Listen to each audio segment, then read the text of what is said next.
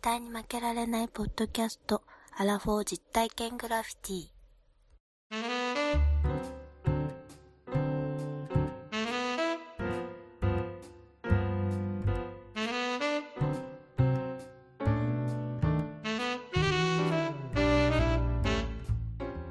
この番組は人生においての遊びをテーマに負けられないアラフォーの男2人が井戸端会議的に話をしたり考えたりする実体験型トークバラエティですパーソナリティの2人がお互いにコーナーを持ち寄りそれについていろいろな意見や意見を交えてあそれについていろいろな話や意見を交えて発信していく番組ですイエーイグーグーグーグーグーグーグーグーグーグー古い古い古い古い古い古い古いわいや母ちゃうわ古い古いよ、ああ、そうですか。えー、江戸、江戸で、江戸出ちゃっうた。ん、古い古立ちだ古立ち一郎古田ちいちろうになっちゃった。どうも、ワンダーさん。ははいこんにちは、い、こんにちは。はい、どうですか飲んでますか今日は酔ってます。あ酔ってるの、酔ってる感じするでしょ、オープニングからう。ん、なんかねいつかの昭和元年のプレイバック組のあの 酔いどれ、うん、酔いどれ昭和元年のやつがね、うちょっと頭をよぎりましたけど。ん、言りますねじゃあ私もちょっと追っかけるということでいただきますけどいよろしいでしょうかあーいいどうぞどうぞ、飲めよ。はいはいいただきます飲んでけ飲んでよ今日は何ですかえ何を、おい何を飲むのあなたんは。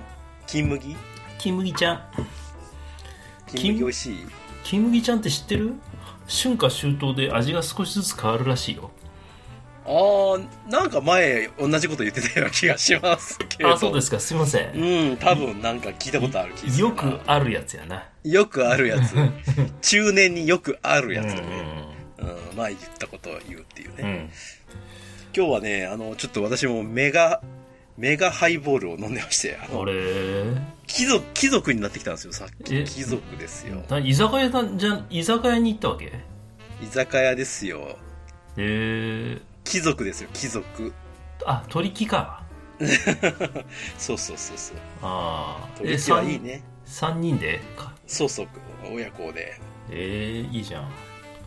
釜飯がうまかったですね。ああうまいよねうまいよね。ああんまり具が入ってない釜飯じゃなかったっけ取り切ってあー、だからまあまあそこそこの、でもね、なんかさ、だから、あそこって300何本じゃないですかうん。全品。うんのクオリティではないっていう感じ。一回昔あの会社の飲み会を取り木でやったんだけどうん飲み放題メニューであの食べほあ食べ放題というかコースメニューで、はい一番最初にあのその釜飯出てくんだよそれ食わないと次出せませんみたいな 罠、罠だね。罠はめられたっていう、うん罠じゃん、めっちうゃ。んすごいね。そんなことありえんの。えー、いやいや、おいいいこ、いい店ですよ、取引は。まあまあいい店ですけどはい、はい、はい。今日は何えー今日はどうねしちたょっとね実はあのまああの結構個人的に大きなことがあったんだけどそれ言えないんだけど具体的に言えない、言えないんだ言えないんだけど言えないんだけど。おに言えないことを言おうとしているわ。あー7月にね結構あ人生を左右するような大きな結構決断をしなきゃいけないことがあって7月ってあんた結構もう前ですよ。あなたうんだからそれをどうするかっていうのがまあ要はお盆明けぐらいに、まあ、ちょうど今年西郷さんとお盆にもお会いしましたけどねあったあった。その1週間後にその決断を出さなきゃいけなかった、そんな話してなかったよ、あなう。たん、何もしてなかったっていうか誰にも言ってなかった、ああ、そう。よく黙っておけ,、おけましたね、あなたの性格で。いやそうなんですよよくご存知で私の性格うを。んうんまあでもそれだけ自分としては大きなことだったから言な言わなかった軽々しく言葉にしなかったってのもあったんだけど何を。いやいやだから結局でも言えないんでしょあ結。局だから今日は最終それを決めて決めることによって生活が変わってないのであその決断はしなかったってことなのね、うんうんなるほど。うん、で、まあ、悩みに悩みまくって、悩みに悩んで。うん、悩みに悩みまくって最終的に、まあ、最初はそっちのあの環境が変わる方にしようという気満々だったんだけれど、はいやっぱり1ヶ月半ぐらいやっていろいろ考えたり自分でなんか、まあ、しまあ周りの人と喋るうちに最初ちょっと迷い出したんだよね迷い出した。ああ最初はもう行ったろうと思ったんだけ ど最後、ま、最うん、でその時に自分が最終的に決めた、はい。うん、その決断をした時にはい「あのつれづれ草」を読んでいや、もう、うんなん、鴨の長命だっけ違うな。違う吉田健吾あ、吉健か。吉健ね。吉健さんがね言ってるんだよいあのーえっ、とね「つれづれ草」の第98弾で知ら んわ。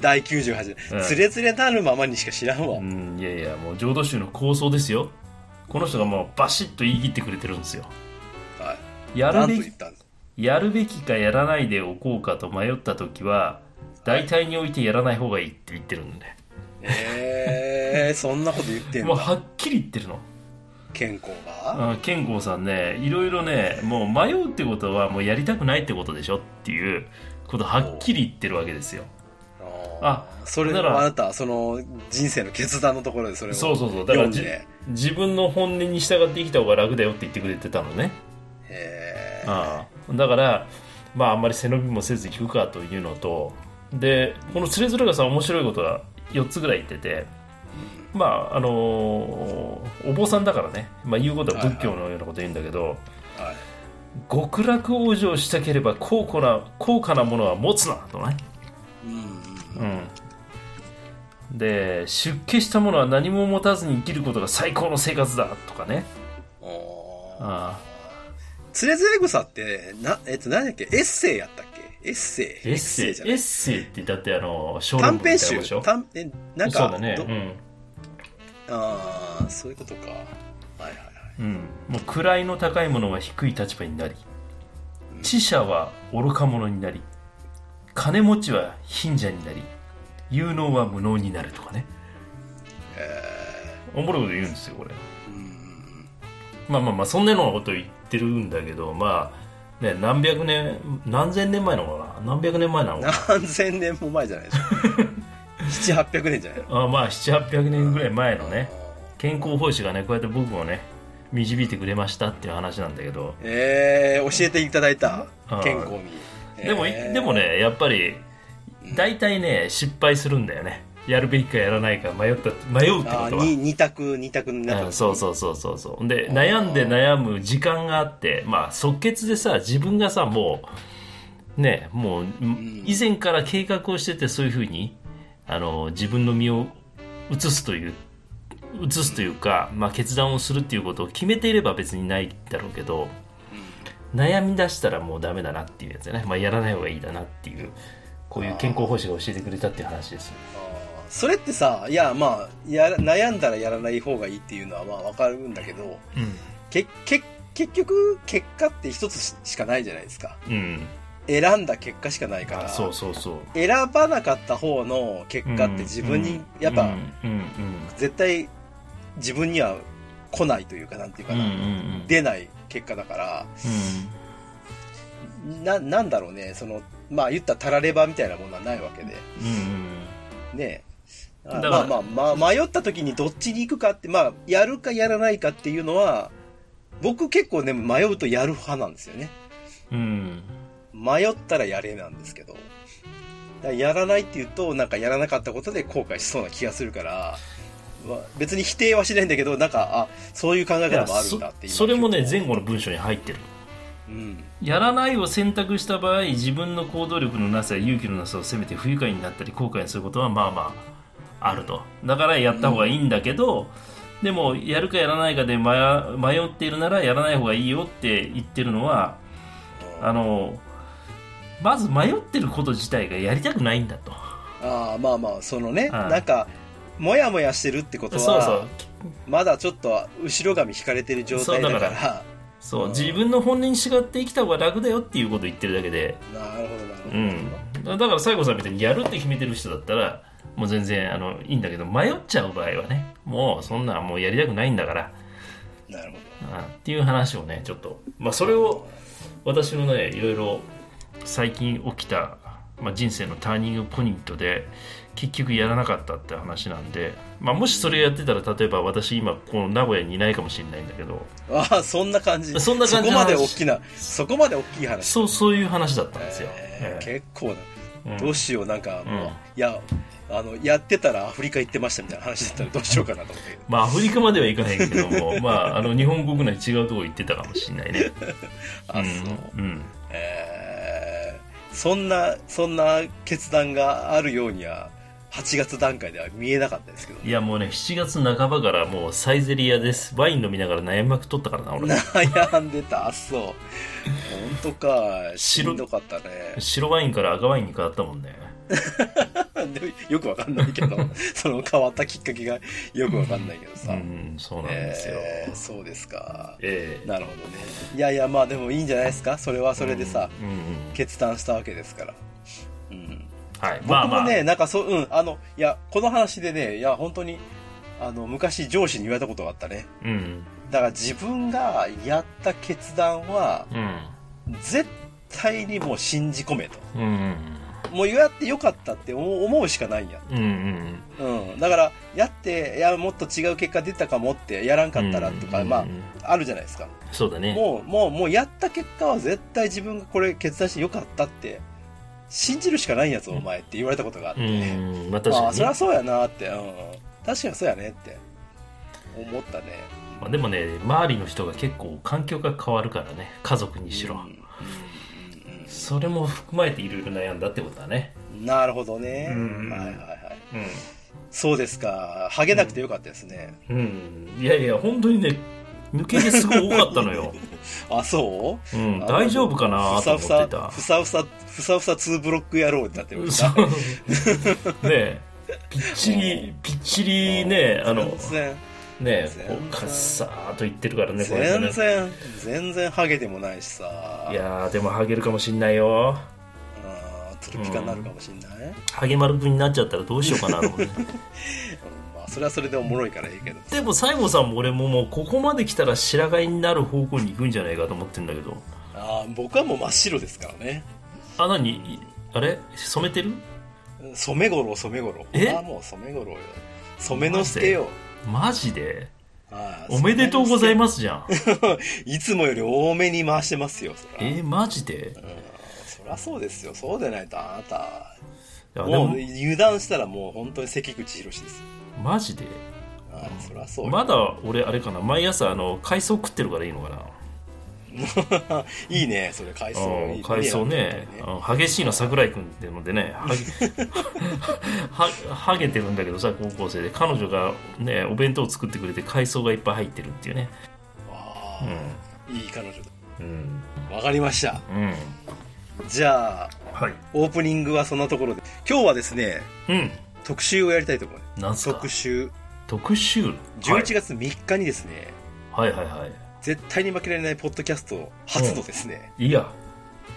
古墳ツアーをやるんですよいやあーこれは楽しみですね古墳ツアーに向けてうん古墳の話をね今日はぶちまけたいなと思ってるんですなるほどでも行く前にちょっと情報は入れときたいねだから今日はねうん絶対に負けられないポッドキャストじゃないですよなんなん古墳ラジオです いやいやいやいやいや古典ラジオみたいに言うな株式会社古墳です古墳の代表西郷さんですそういうね今日は古墳ラジオでいきますからはいはいはいはいはい。ということで、皆さん、今、古墳って聞いてチャンネル変えた人もいるかもしれないけど、ね、変わり者の皆さんはちゃんちゃんと最後まで聞いてください。うんでもあれでしょ、あのエジプトで言うとピラミッドみたいなもんだよねそう、まあ、墓っていう意味で言うとね、うんそうそうそう、そうなんです。その古墳のですね、うん謎をですね、今日は解き明かしたいおなとおー行こ思いますんで、う行っちゃってください本編行きましょう。よろしくお願いします。はーいはい、始まりました。古墳ラジオでございます。どうも、よろしくお願いいたします。す初めてこんなラジオこんな古墳のこと語るラジオなん て本当サブカルの本当隅っこの隅の方のポッドキャスト番組しかないんだよねいやいや今から古墳なんだって古墳のことをねじっくりのんびりやっていきましょうよちょっとまあやっていきましょうか。そうそうそう。あのさ、うん、まあまあ、率直なところですよ。うん。ワンダーさんの古墳、ワンダーさんの中の古墳って何ですか私の興奮はもう、筋肉マンのうん。アニメの中で、うん。鍵穴みたいになって、カチャッと開くみたい な。そこがスタートでしたから、最初は。なちょっと待って、ちょっと待って。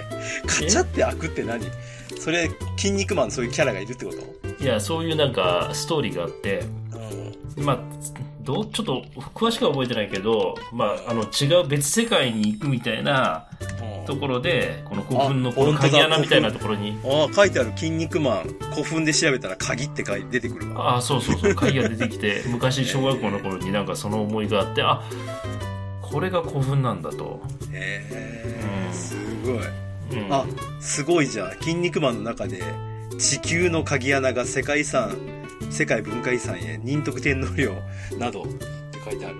へーあそうそうそうそうテリーマンがなんか言ってるよ。だからゆでたまごさん自体が大阪の人やからねあああ、のなるほど、なるほどうね。ん、あそこの天王寺とかにねあの通天閣にロビンマスクとか飾ってあったけど、ああ、あったね。うんなるほど、なるほど。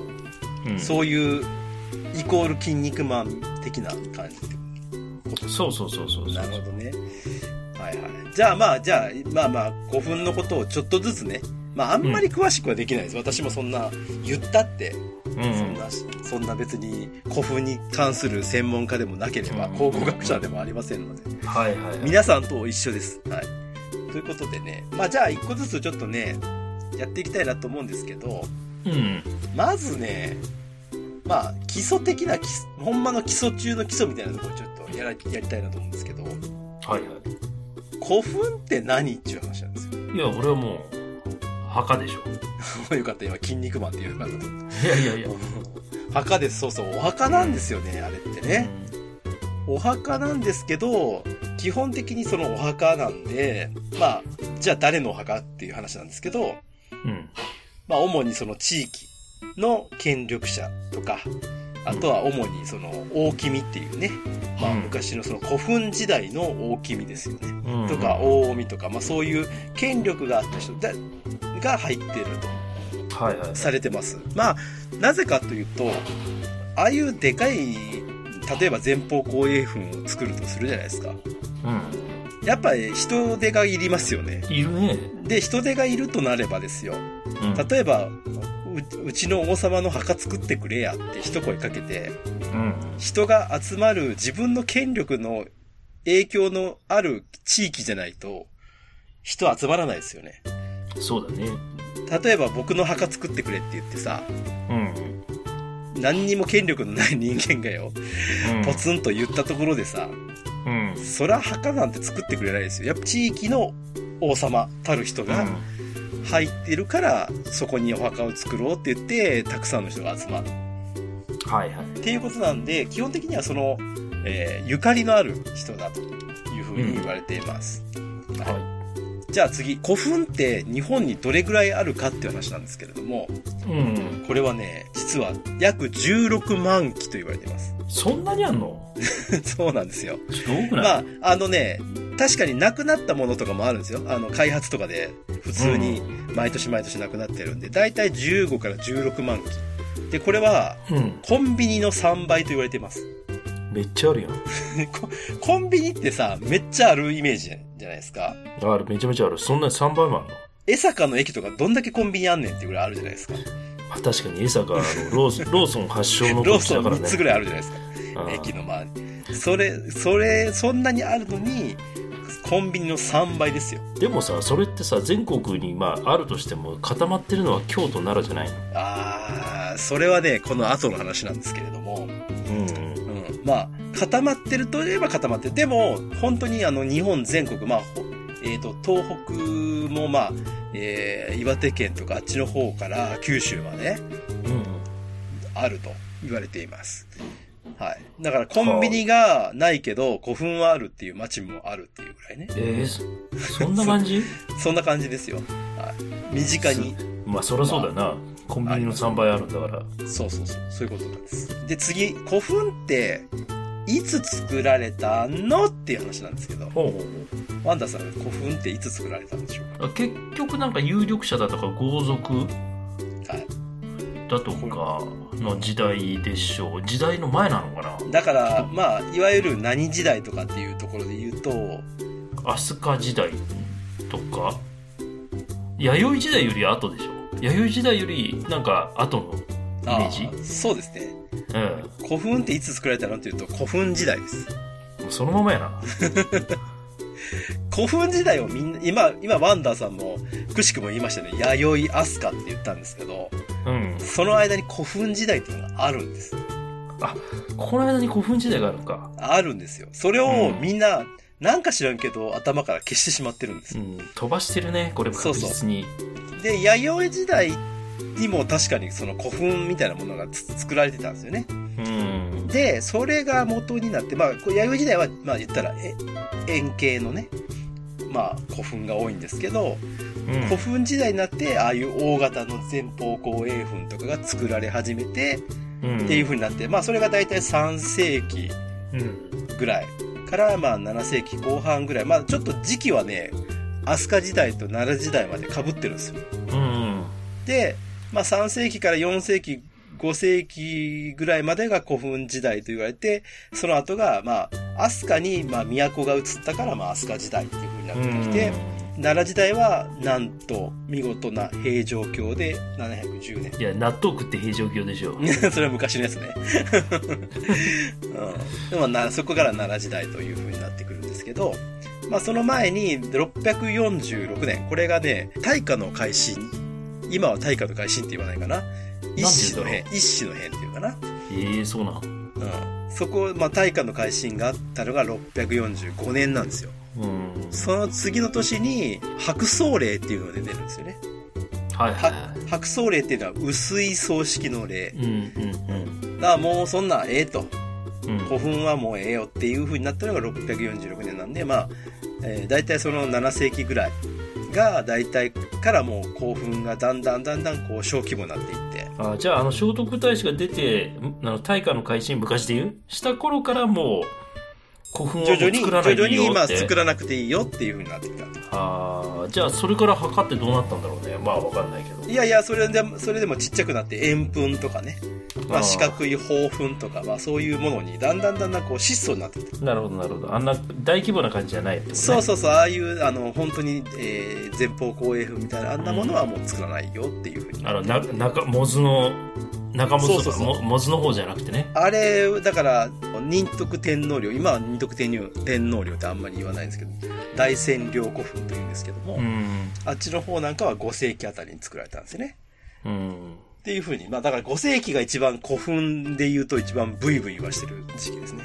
いやブイブイって 俺全然イメージないよねもう本当に汗水垂らしてもう仕方なく作ったみたいない感やじだいや、もうよね古墳がもうブイブイはしてる時なんで。あー そういうこと、まあ、それだから5世紀あたりが一番暑いと。うんということで、あの、覚えててもらったらいいかなと思います。うんはい。で、えー古墳の形なんですけどね、ほどんな種類があるんでしょうかっていうことなんですけども、ううん古墳の種類って言うと、まあ今さっき言った前方後円墳っていうのがまあ一番有名ですよね、教科書にも出てうんくうんるし。うあと、やっぱり簡単なやつ、ま、丸い円墳ですね。んうんうんで、あとは四角の方墳っていうのがありますけど、うんうんまあ、そこからちょっとこう変わったやつでいくと例えば六角墳とかね六角形のほう墓ほうほうとかあーなるほど八ペンタゴ角、ンうん、八角墳とかねああなるほどねあとちょっと変わった形で言うと前方後方墳前方後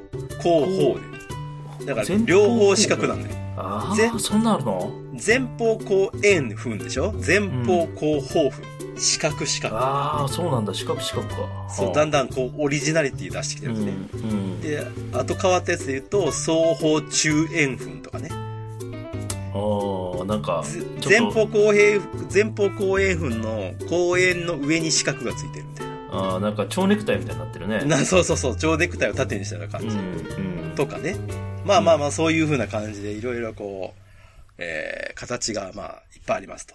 うんまあ、前方後円墳しか知らんっていう人もいっぱいいると思いますけどうんうんでまあいろんな形があるんですけど大体8割が円墳と言われてます。ああ、もう丸っこい。もうほうぼ、んほぼ円墳、はいはい。はい、が多いですね。古墳っていうのは、そもそも、その、まあ、3世紀から5世紀ぐらい作られた形、うんこれはどんなような状態だったかっていう話なんですけど、はい。で今はさ、うんまあ、言ってしまえば森じゃん。そうだね森、木が生えてるっていうイメーうジ。ん。ただただ木がもっこり生えてるとうん。いう感じなんですけど、当然、まあ、当時は木なんかないわけで、はいはい。あの、まあ、前方後円墳で言うと、こう、まず土をこう高く盛り上げますよね。うん。ぐーっと盛り上げていって、うん。この盛り上げた土のところを墳丘、あの、古墳の墳に丘と書くんですけど、うん。墳丘を作ります。うん。で、当然盛り上げるから周りが堀になりますよね。お城そみうたいなだね。そうだね。うんだから、あの、大仙陵古墳なんてのは周りが池になってると思うんですけど、堀ができてるとうん。。すああ、そうかそうか。そこに水が溜まんだ。うんそうそう。で、水がちょっと溜まるようになってるうん。と。で、えー墳丘を作って、その形を整えた後に、こう、その、そこにですね、石を、こう、敷き詰めていくんですね。おお。この石が、あそういうこそう、丸い石なんですけど、これが吹き石と言います。と。おーかやぶき屋根の吹きですね。屋根の、屋根を吹くという。ああ、そっちのフックか。なんか草冠に口書いて耳みたいあな。あ、はいはいはいはい。その吹き石というものをずーっと並べていきます。えー、これ面白いな。で、その墳丘がですね、まあ、あの、大きいものは何段、3段ぐらいになってるうものん。も、テラスがさ3つあるような感じになってるとうん。いう感じになってるものがあります。あとは堀が二重になってるものもあります。うん。まあ、とにかくでかいんですね、前方後円墳っていうのは。はい。っていうような形でできてる。だから今のあんな森みたいなものじゃなくて、うん。そういいうなんかちょっと厳かな感じ。石が敷き詰めてあって、で、あと重要なのは、埴輪ですね。うん。埴輪な。埴輪老人。もう懐かしい な。じゃあヒ歌ンっベちゃいけ、歌ってもいいのか な。金兵衛と、はい。ね、なんかあの、埴丸くんは、あの声は、クリリンの声の、あ、そうだったんだ。そうですよ。だからあの、田中真由美さんか、あー声優さんですよ。いや、すごいな。すごいすごい。へえ、面白。で、えっ、と、まあ、基礎知識、どんどんいきますよ。はい。古墳、まあ、あれはお墓ですよね。うんで、じゃあ、あのお墓ってどういう風に、棺が収められているのかっていう話なんですけうど、ん。うん。最初の頃、うん。前方後円墳っていうのが結構最初初期なんですけど、う前方後円墳を作ってた頃は、ん。うん。これは縦穴式って言って、まあ、ピラミッドなんかでもそうなんですけど、うん。えっ、と、お墓の、お墓があって、その、えーちょうどその中央のところに、うん。えー石室って言って、その棺を収める部屋があるんですよね。うん。うん。はい。それを作るんですけど、それを、を、石室を縦穴で作るんですよ。では、あ、はあはあ、前方後円墳の場合は、その後円部、丸いところ、うん、丸いところの真ん中の一番上の天頂部を、うん、こう、くり抜いて、穴掘るんですよね。うん、はいはいはい。、で、穴掘るというか、まあ、そこに達するまでに先に石室を作るんだけど、うん、で、えーその棺を入れて、上から土をかぶせるっていうパターン。なるほど。これが縦穴式なんですよ。うん、だから縦穴式っていうのは今の形で言うと、今言ったような、あれ、形式でいくと、うん、うん。基本的には一人しか入あ、そうだね。る。上からもかぶせちゃうから土を。うだん。からもうその人用みたいな感じなんですけど、うん。後に時代になって、えー横穴式っていうのができたんですね。ほうほうほうほう。これが、円墳なんかだと、丸くこんもり、えー、まあ言ったらおっぱいみたいな形を作りまして、うん、うん。で、ちょうどこの裾のところから穴を掘っていって、横に掘っていって、真ん中のところにおにぎりの梅干しが入ってるところに、えー、その、原室を作る。要はその石碑を入れる部屋を作って、この扉を閉める。こっちの方がなんかピラミッドみたいだね。そうそうそうそうそう、横から掘っていってね。うん。横から干して。横から入れていって、そこにえーちゃんとこう、えーででこれだと後から、えー何人でもい入れることができる。そうだね。だかそら、うそうか。じゃあ、よっぽどやな、この前本後円墳ってめちゃめちゃ金を持ってるというか、すごい有力者じゃじゃないとこんな墓、まあ前、前期なのかなまあまあだから最初の頃はこういう風なねあー縦穴が多かったですけどだんだん時代とともに横穴が増えていもっうてつ疲れたよ、もうこんな毎回毎回一人一人死んでこん な古墳作ってみたいな一個ずつ作るのね。うんめんどくさーってなったんだろうね、きっ と。でまあまあまあみんな家族やったらこう一緒に入れたりとかするんでねままあそういう風にしましょうっていう風にまあちょっとあの形が変わっていきましうたんうんうん。はい。で、えーあと、その、一緒にう埋めるものとして、こう埋葬品まあーあ副葬品とか言いますけども、そうだね。こういうものって何が入ってるのかっていう話なんですけど、うん。これはもう当然その亡くなった方の身につけていたもの、うん例えばイヤリング、まあ時間っていうんですけど、耳の輪っかとか言って時間なんですけど、まあそういうものあとー時あと間はっていうんだ、そういうの。か、あとは。は、マガタマとかです。マガタマは有名ですよね。マガタマはなんか、なんかこう結構ね、いろいろ見る見たというか、し中学校の時の社会科の資料集に載ってまたあ、としいうか乗ってますよね。あの、なんか変な、あの、曲がった石みたいなやつ。そうそうそう。 C の形してるやつね。ああ、そうそうそうそうそうそう。とか、あとは、時代とともにだんだん変わってくるんですけど、後期になってくると、まあ、バグとかね、そういう武具とか、要するはいにそはいはいの、馬の鎧とかですね。自分が着た甲冑とか、とか剣とか、そういうもの面を白い。入れるようになってくるよね。うんそれはなんでかっていうと、中に入ってる人がだんだん変わってきまして、最初はですね、言ったらシャーマンみたいな人が、まあ、あの、結構国を治めてたことがあったので、うんまあ言ったら、卑弥呼とか、そういう感じの人たちの時から、だんだんこう、武力制圧していって、うん武人が中に入るようになったんですね。なるほど、なるほど。そうすると、武人が入ってくると、剣とか入れる入れ入れたがるわけですよ。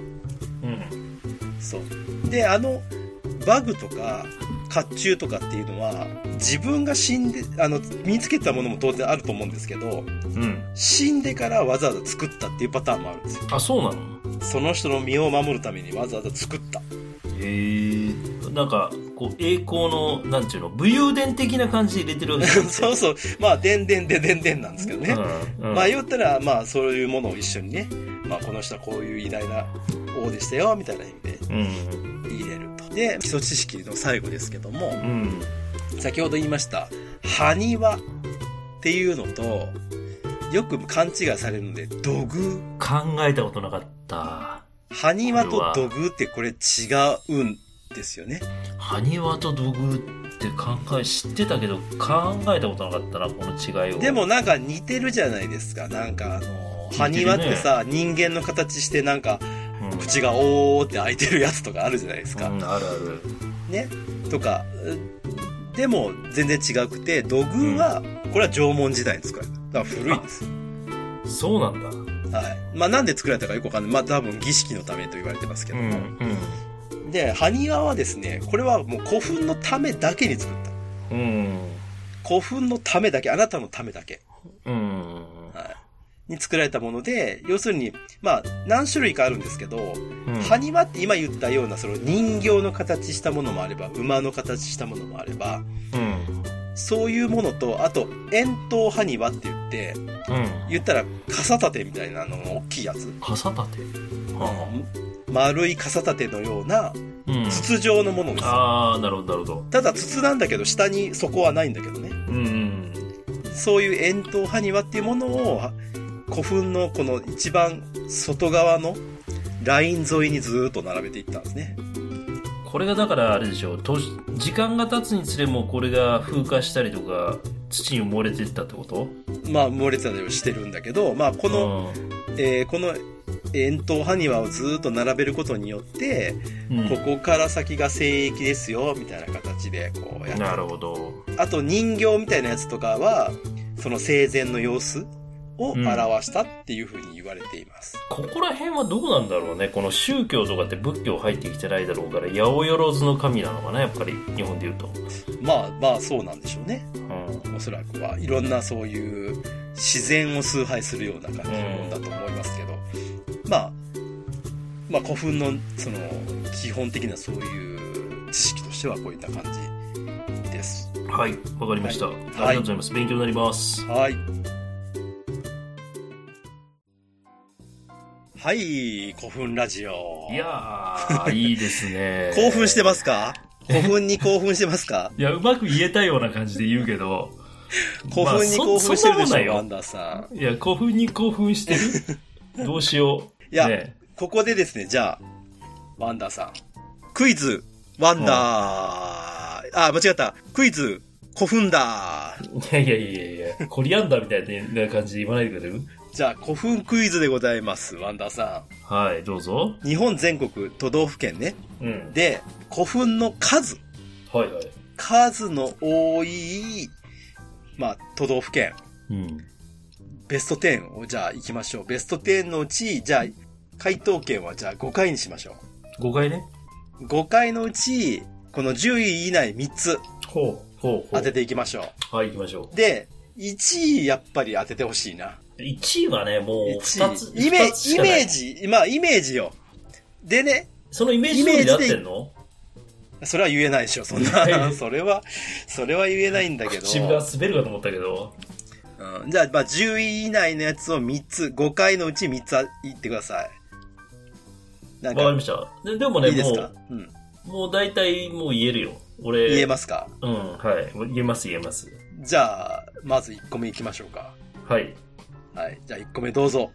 奈良県、ファイナルアンサファイナルアンサー。ー間違った。ファイナルフンサはい。ファイナルフンサーじゃあ、奈良県入ってますでしょうかでれれれれピポピポピポピポーン。正解です。奈良県はですね、第8位なんですー。ね。ええそうなのああ、意外と少ない。意外と少ないというか、まあ意いやま外あと。でもあれだね、奈良で古墳ツアーしようとしてるのに奈良県言わないのおかしいでしょ。 まあまあね。うん。8位です。まあ一応10位に入ってましたね。そうなんだ。はい。じゃあ、あとまあ4回、四まあ、あと2個当て、当てましょ大阪、大う。大阪大阪阪、はい。ファイナルフンサファイナルフンサーでーでーでーでーでー、ブブー。ー。え入ってないんですね。 大阪10位以内に入ってません。大阪はマジで13位です。あ、そうなの残念。大阪狭いんですよ。あ、でもあっちの方だけか、あの、モズとか、あっちの、まあまあ言ってしまえばね、モズ、古市古墳群って有名ですけど、大使の方、まあまあだから大使町とかあるじゃん。だから古墳群っていうぐらいだから、結構な数がこう集まってはいるんですけあどあ、、そういうことか。全体の面積がやっぱどうしても大阪府ってね、狭い。ああ、そういうこと。え、はいじゃあどこだあと奈3良回ですよ、ワンダーさん。当てましょこれってもう関西にこう、固執しない方がいいかな。う。うーん、でもまあ、奈良、大阪と来てますからね。大阪は外しましたけど、まあ、京都。京都行きます。はい。でれれれれピポピポピポそーりゃそうだよな。京都は第3位ですね。あうん、やっぱみ都にね、都であったーやっぱ期間都がが長いある、あ、そうだね。ね都のあるとこだな。でから、えー京都第3位ということです。じゃあ、あと2回のうち1個当てれば。難しいな。都があるというと、でもやっぱ関西だよな。うーん、兵庫県、ファイナルフンサファイナルフンサーでーでーでーでーでー素晴らしい第1位、兵庫県ー。兵庫が多いんだ、一番。兵庫が第1位なんですよ。え、そうなんだ。はーい。正解です。じゃあ、ちなみにあと1個行きましょう。どっか。どこでもいいですよ。えーっと、あ和歌山はでもなさそうなんだよな。でも和歌山もあれか。和歌山な、でもやっぱ奈良にあって和歌山にないことないから、和歌山県。でーでーでーでーでーブブー。なんでよ。和歌山県は第21位ですね。えーじゃあ意外と何東海地区とかもあるのかなはい。じゃあ、行きますよ。はいどうぞじゃあ、10位から行きます。はい古墳ランキングよ。でってれでってれで第10位。はい岐阜県。えー岐岐阜県第位10位。だから俺、岐阜県はね、お意外と多いですね。岐阜の方はいまがあ、多いんだね、岐阜ってやっぱ広い。ね。まあさ確かにね、はい、はいはい。第9位。三重県。あ三重うん三重県はなんとなくね、ああるかなってなんかあのね熊野のつながりがあるからねもう南からねこう上がってくんかまあ、ありそうですね。ありそうやで、な第8位がさっき言った奈良県。奈良で、県第7位。これはね、あ結構いけ、ありますよ。これ、福岡県。ああ、そうなん、博多。やっぱ九州ですよ。九州ね。ああ、そうかそうかそううんか。あの、機内説と九州そう九州説と。うんああありますからね。確かに確かに確かに。そうだ。はいはい。で、第6位。これ以外、広島県。広島。はい。意外でしょ広広島にな島んか、広島かよって思うね。 ここで。だからまあ、でもやっぱ、やっぱりね、京都から西なんですよ、多分、多いのは。そうだよね。うん。で、第5位が岡山県。岡山。うん、岡山県はね、多いんです。岡県、こ岡県ってそんな多かったれは興奮岡県なん で山抜いたんか知らんけど。岡県でしょまあ、多いんです。岡山県はね、多いんですよ。う。うーん。はいで、第4位。これが唯一のね、関東で千葉県。あ、千葉リーヒルズ高校白書の方千葉をちょっとバカにしてます。 ででででーん、でででででーんつってやつね。誰がブレんだよねっていう話。えーで、第3位が京都。で、第2位ですね。これ聞きた第いな。 2位。第2位はね、滋賀。なんと、いやー違うんです。これね、第2位はね、鳥取なんですよ。あ鳥取っていそれはわう、からんなぜか鳥取。島根でもなく鳥取っていうね。島根だったらさ、古いね、王族とか、まあまあ、いたじゃない。う出雲の方とかーん、確かにそう思うんだけどさ。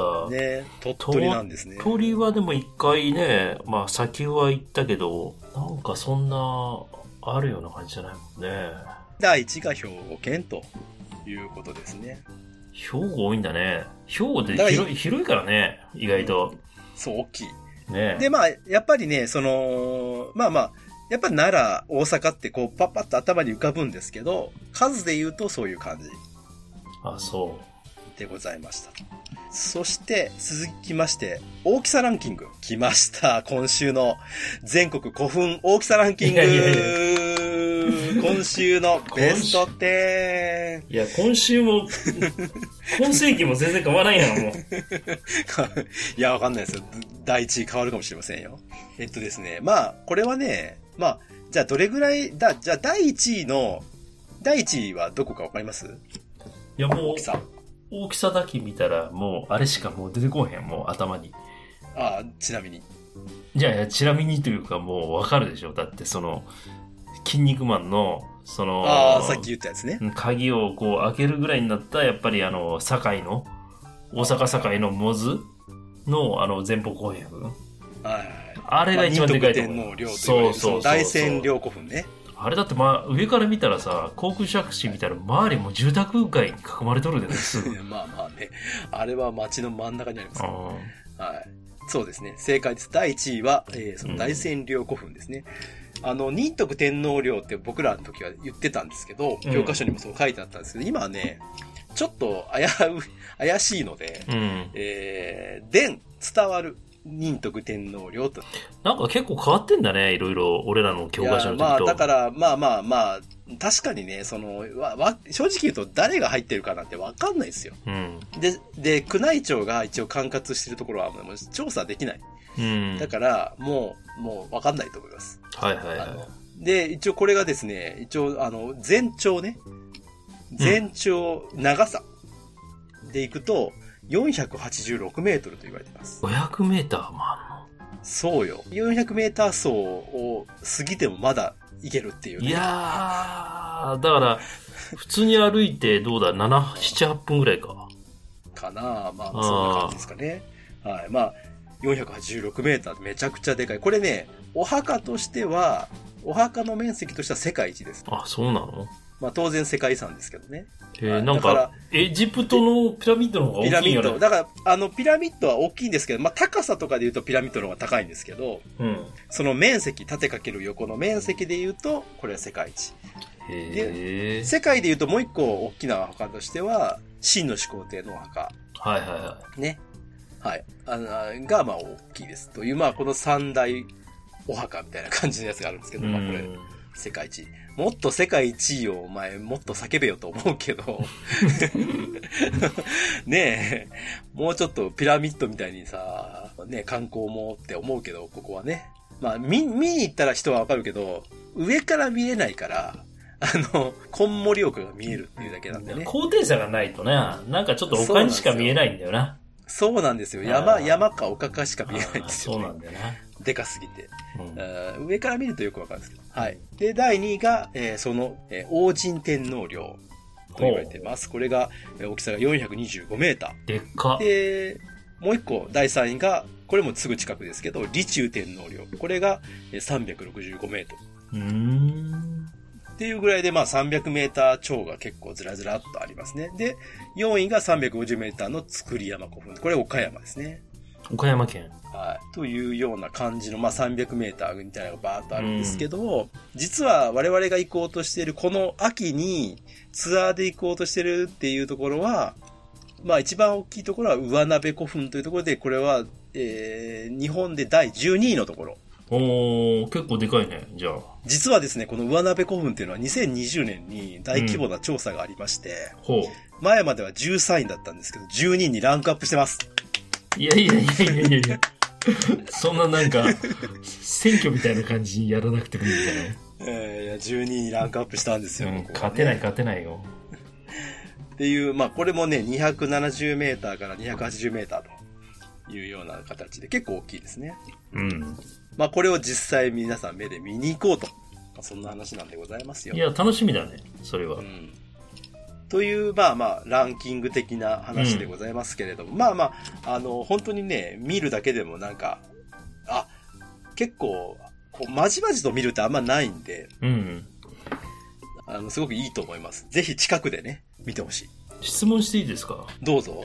あの、古墳童貞の私からすると、 えー、マジ、墳邸なのいや、墳邸なんで、あ墳の、邸全然何もわからないんで、うんあの、お聞きしたいんですけれど、行くじゃないですか、古墳に。で、あ古墳があるっていうのは聞けばわかるんだけど、例えば古墳の中とかに入れたりするんですかね、これ。入れません。さすがに。ダメなの入れるところないですね。今回のツアーでは、うん基本的にあの、まずね、あの、宮内庁が天皇陵というふうに事情、まあ、要は決めてる、うえーところはまず入れません。で、ん。うん。国の史跡で古墳というふうになってるところは、まあ、入れなくはないけど、あの、奈良の古墳ってさっき言った古い古墳が多いんで、うん。基本的には前方後円墳が多いんですよ。ああ、そうなんだ。で、前方後円墳だと、さっき言った縦穴式ってやつなんで、うん。入るとか入らねえっていう話じゃなくてう、ん。もう、あの、言ったら、こう、こんもり丘があって、みたいな。ああ、そういうことか。まあ、あの、史跡だったら中には、こう、公園のようになってるところもいっぱいありますよ。うん。ちゃんと整備されて、その古墳の上で、こう、遊べたりとかするとこもあるし、うん。中には古墳の上に神社があるとこもありますし、まあそういうとこもあるんですけど、まあ我々が見に行くとこっていうのは結構古いとこが多いんで、まあ入るとかいうのは基本的にないですね。まあ周りから眺める。 ああ、これ今わかったわ。こりゃ、あの、古墳をデートに使ったらダメですね。なんでですかいやいやい。じゃなやいや、中にも入れないんだったら、まあ、見るだけじゃないか。ですかいや、見るだけでもいいんですよ。やっぱり竹林の方がいいんじゃないか違う違う違う。やっぱね、あのね、前方後円墳の、この形、うん。こう、なんていうかな、特に前方部うん。の形を、こう、いい角度で見る、見えるっていうのがね、すごく、これはね、キュンキュンポイントなんですよ。いや、なんか、その、やめてくださいよ、そういう、あの、なんかあ間違った48、48手の一つふに。んふんポイントだ。ふんふんポいインやいやいや、48手の一つにしないでください、それ。ト。いやいやいやいや、ふんふんポイントを。ふんふんポイントですよ。まあそういう感じのね。うん。まあまあ、あの、なかなかないですよ。ね。こういう機会でもない限り。確かに、でも、修学旅行でもね、神社仏閣に行っても古墳見に行こうってないからね。 ないない。奈良に行ってもないなね。い。あの、でね、その前方後円墳がやっぱあんまないっすよね。うん。ないのかその、ない、ないことはないんだけど、うん。あの、今回行くところは、さき古墳群っていうところなんですけど、ああ、はいはいこ。の先古墳群はですね、こう、歩いていける距離に前方後円墳だらけなの。あ、そうなんだ。めっちゃ近い距離で、もう、もう前方後円墳、前方後円墳、前方後円、前方後円墳の宝箱みたいになってるんですよ。あいやいやいやいやいや。間違えもうねた。宝石箱や。彦摩呂さんみたいに言わなくていいんだけど、うんあでも宝石箱やーってなるんですよね。それはねすごい楽しみなんだけどやっぱり上から見ないと分から分かりづらいっていうのはあるからこれはやっぱり Google Earth ちゃんに頼っちゃう感いじだや、そう思うでしょう。それがうね、んそれが実際に目で見たら、うん。ちゃんと前方後円墳を感じれますから。あ、そうなの感じれる。無理でしょう、そんな。いやいやいやいやいや。いやいや、もうぜひ感じてほしい。もう目で見て。五感とね、うん 股間を研ぎそうそう澄ますコマンドみたいになってるじゃない、もセクシーコマンドみたいになってないんで。大丈夫でう。す。渡るじゃない。あセクシーコマンドなんだったっけ、それ。セクシーコマンドはすごいよ、マサルさあ、ん。マサルさ んだ。マシン au で渡ると被っちゃった。まあ、ということでね。ええはい。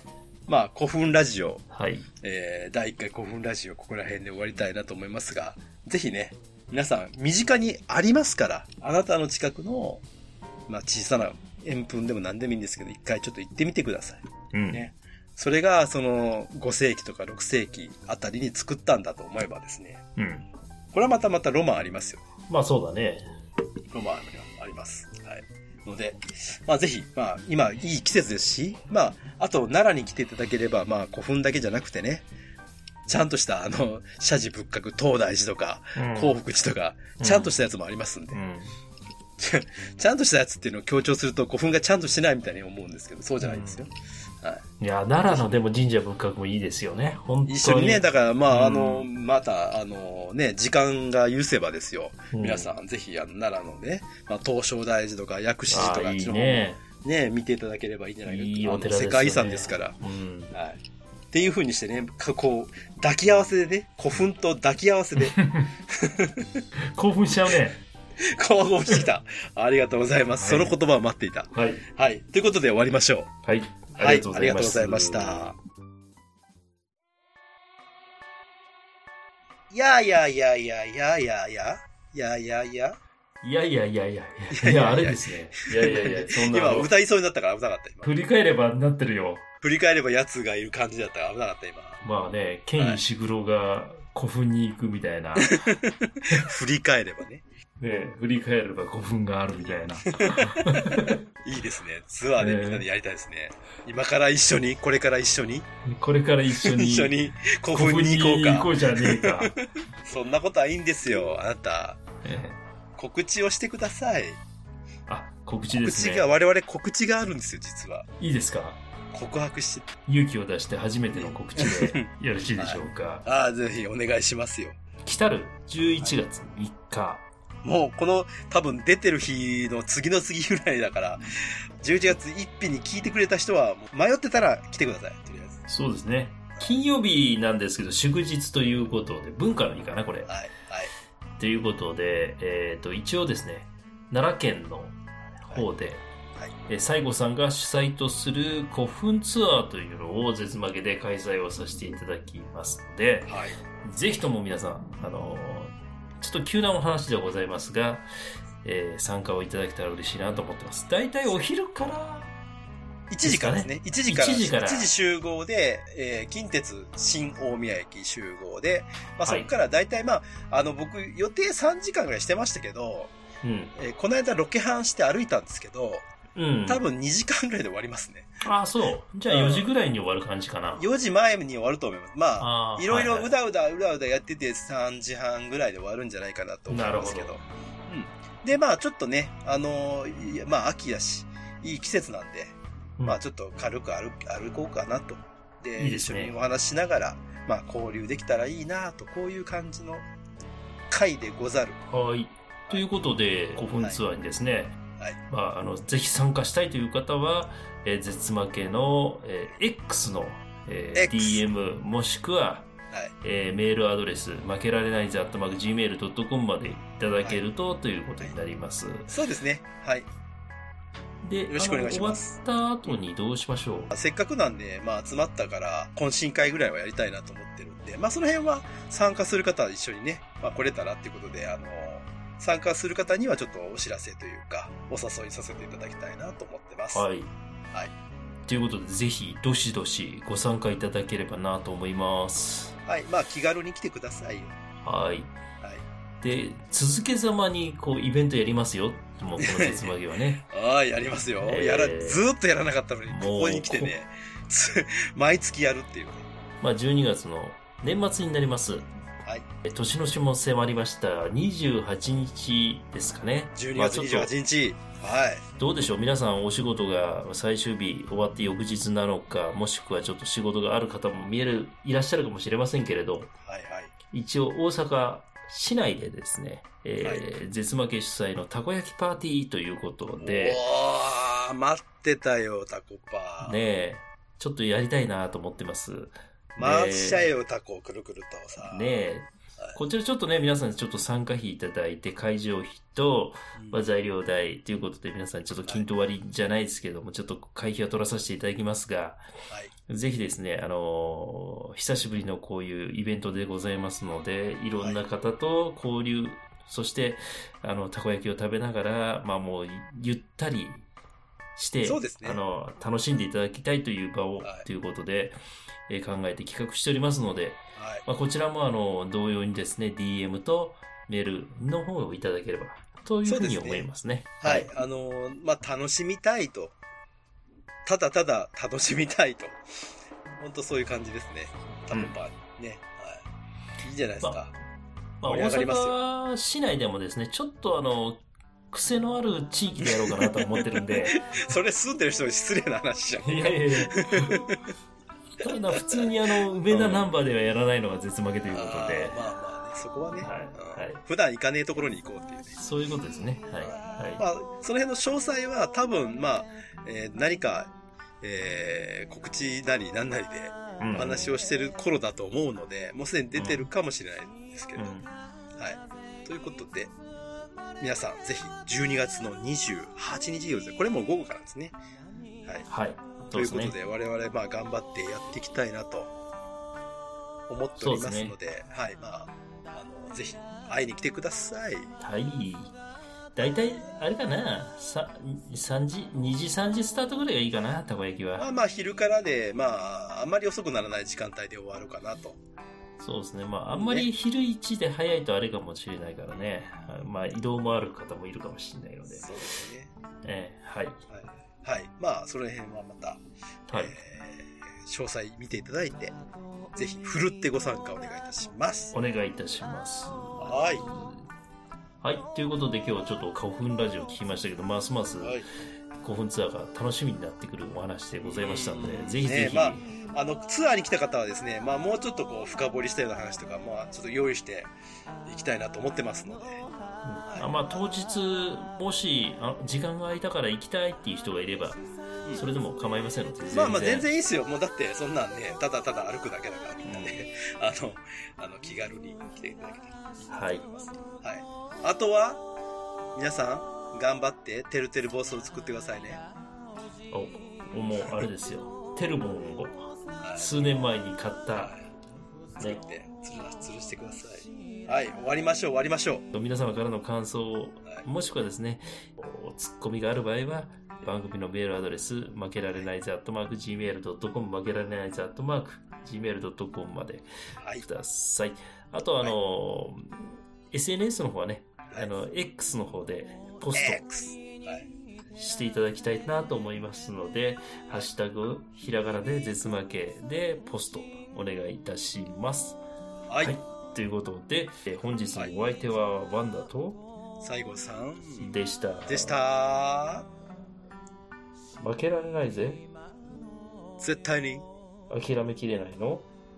アホやから、使命。使命、使命、使命。絶対に、雨だけは降らすね。絶対に負けられない古墳の歩き方絶対に、なん絶だ。対に雨だけは降らすね。いやいやいや。それを俺 俺が晴れいくら晴れ男だと言ってもさね責任重大ですよ。えいや大丈夫だよ俺がいれば大丈夫なんだけどたまに空がぐずるからねまあ、楽しみに待ってます。はい。お疲れ様ですはい